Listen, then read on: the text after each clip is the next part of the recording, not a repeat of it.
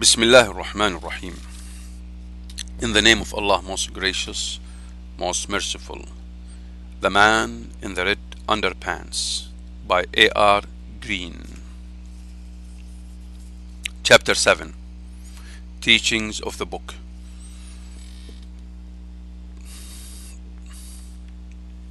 What then are the basic teachings of the Qur'an?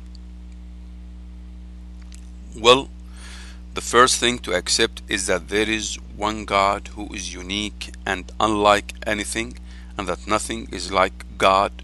God is one and alone, who has no partners and no rivals, and we should pray to and worship only the Creator. How to pray and worship the Creator and be guided by His knowledge is where Muhammad comes in.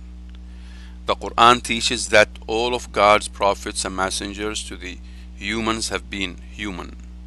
That is because they are not only delivering a message, but their life is also a practical example of how to follow and implement that message. This makes sense. If one human can do it, then at least in theory the rest of us can too. If one human can do it, then at least in theory the rest of us can too. If the messenger for all of us was an angel, then we'd all be making lots of excuses about how we couldn't possibly be like an angel, since it's easy for them to be, well, so angelic. Life, the Qur'an tells us, is a test.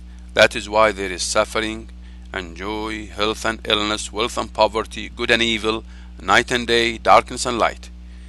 It is through its opposite that we come to know something.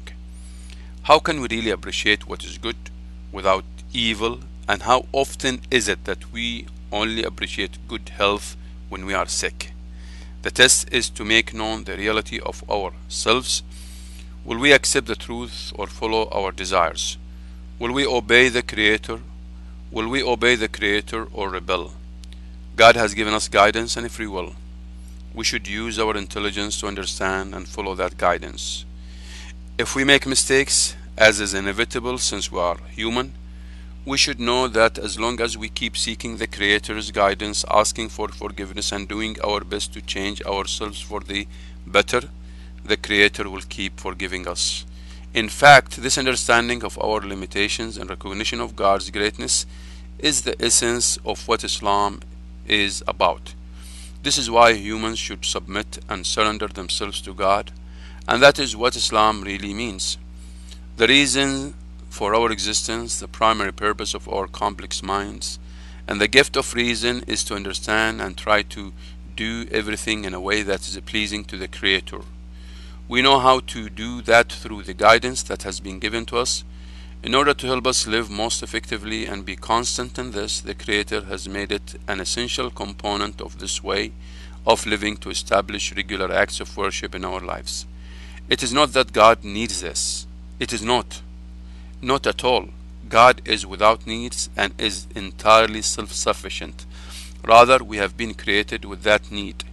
Just as our bodies need food, our minds, our souls are designed to be nourished through remembering and worshiping God.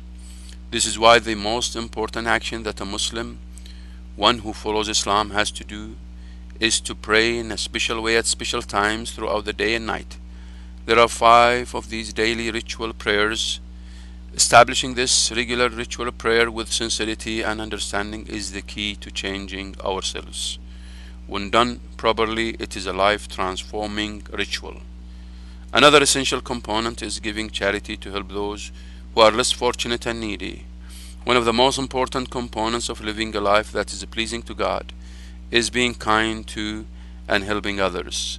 Of course, living this life takes discipline, self-control, and patience, and this is the reason why fasting has always been a component of religious life, and this is also the case with Islam. Every year, there is a month called Ramadan, when one has to leave off food, drink, and sex from dawn until sunset. It is also important to try to keep away from evil in speech and actions, since that is the essence of what fasting is supposed to lead us to, or to lead to. speaking the truth and not lying, keeping promises, fulfilling trust, always being just, even against one's own family or self, are essential characteristics of the true believer. Respecting one's parents and being kind to them, especially in old age, being good to one's neighbor, and encouraging good and discouraging evil are essential virtues. These make the fundamentals of Islam and being a Muslim. Life is short and soon, very soon, we will all die, but death is not the end. The Qur'an teaches that there is a day of judgment when God will assemble us together, and we will have to answer for everything that we have done. Every atom's weight of good and evil we will know about. For those who rejected truth, who chose to rebel, there is a terrible punishment in store. It is a choice they made. It is a choice they made. The truth was clear to them, yet they preferred to ignore it. And so an awful fate awaits them, the fire of hell, where people will be roasted and burnt, yet will not die, but continue to suffer eternally. Those who were good and lived a life of obedience to God will live forever in complete joy and bliss in paradise. There will be no hatred or anger or jealousy, just peace and happiness, physical and spiritual. What a beautiful abode, what a beautiful abode. That really is what the Creator is inviting us to, His paradise. Following Islam does not mean that there will be no more tests or difficulties in life. In fact, the Creator tells us that we will not be left just saying we believe without being tested. Following the guidance of God teaches us how to deal with those tests, and hardship turns into ease, confusion into understanding, pain into pleasure, and sadness into joy. Knowing this and following it brings true peace to the heart. In this sense, Islam really does bring peace, a peace that is not merely the absence of war, but a peace that is deeper and more profound. Alhamdulillah, the end of chapter 7.